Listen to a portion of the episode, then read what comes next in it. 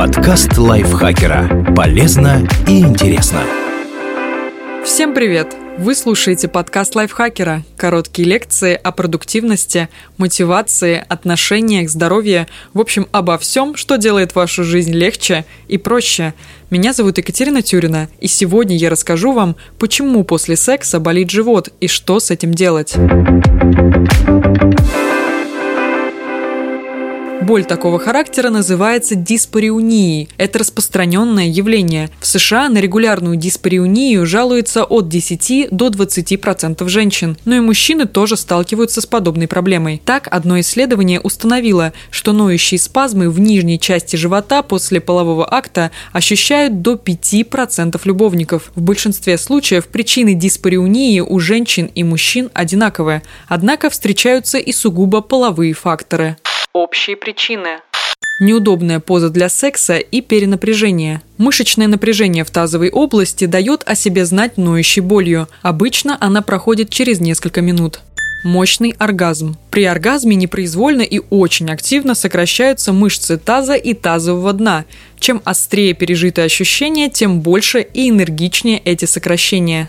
Страх перед сексом. Физическим дискомфортом могут проявляться эмоциональные травмы, связанные с половой жизнью. Человек боится неудачи, боли, насмешки, и это провоцирует спазм. Иногда мышечное перенапряжение в области таза и тазового дна может быть вызвано даже повседневным стрессом и беспокойством. Проблемы с пищеварительной системой. Запор и метеоризм – две частые причины боли в животе после секса. При половом акте из-за напряжения мышц в нижней части живота воздух в кишечнике может перераспределяться. Где-то его становится слишком много, и это дает о себе знать распирающей болью. К неприятным, но, к счастью, временным спазмам после секса приводят и другие проблемы с пищеварительной системой, например, синдром раздраженного кишечника.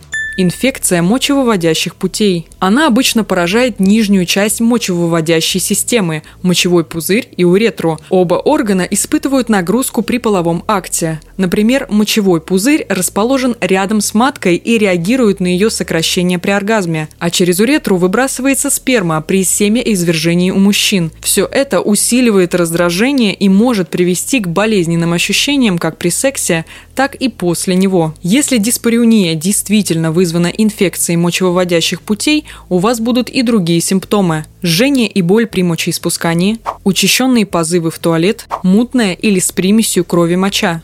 Инфекция, передающаяся половым путем. Хламидиоз или гонорея, среди прочих, могут вызвать тянущую боль в нижней части живота, в том числе после полового акта. Кстати, других признаков может и не быть. Многие инфекции, передающиеся половым путем, протекают бессимптомно, так что регулярно возникающая беспричинная, на первый взгляд, боль должна насторожить. Почему болит живот после секса у женщин?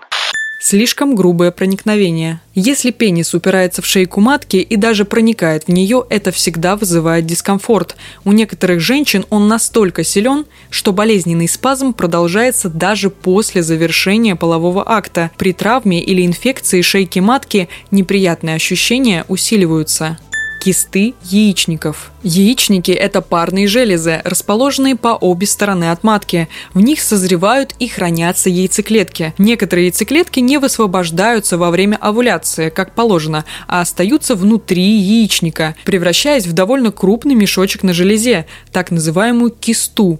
Хотя кисты чаще всего не опасные, они могут проявлять себя болью или дискомфортом, возникающими после близости. Секс во время овуляции. Если репродуктивная система женщины работает нормально, то каждый месяц созревающая яйцеклетка высвобождается из яичника и отправляется в путь по маточной трубе, чтобы, возможно, встретиться со сперматозоидом. Этот процесс называется овуляцией. Обычно она происходит в середине месячного цикла, примерно на 14 день с первого дня последних месячных. У некоторых женщин занятия сексом в этот период могут вызвать болезненные спазмы в нижней части живота. Миома матки. Миома – это новообразование в стенке матки. Как правило, оно доброкачественное и не приводит к серьезным заболеваниям вроде рака. Однако миома способна вызвать такие симптомы, как болезненные месячные с обильными выделениями, а также диспариунию. Эндометриоз. Так называют состояние, при котором ткань, похожая на слизистую оболочку матки, начинает разрастаться там, где ее быть не должно, например, в яичниках или маточных трубах. Это может вызвать сильные спазмы в нижней части живота как во время секса, так и после него. Нестандартное расположение – загиб матки. В норме тело и шейка матки образуют тупой угол. Матка несколько выдвинута вперед относительно шейки, но при загибе она отклоняется назад. В этом случае во время секса половой член может давить на матку, что вызывает диспариунию. Воспаление органов малого таза. Причин воспаления может быть много, от инфекций и травм до установки неподходящей внутриматочной спирали. Во время полового акта воспаленный орган испытывает нагрузку и дает о себе знать диспариунией. Почему болит живот после секса у мужчин?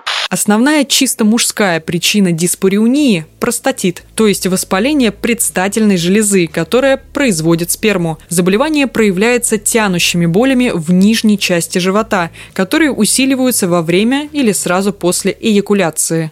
Что делать, если после секса болит живот?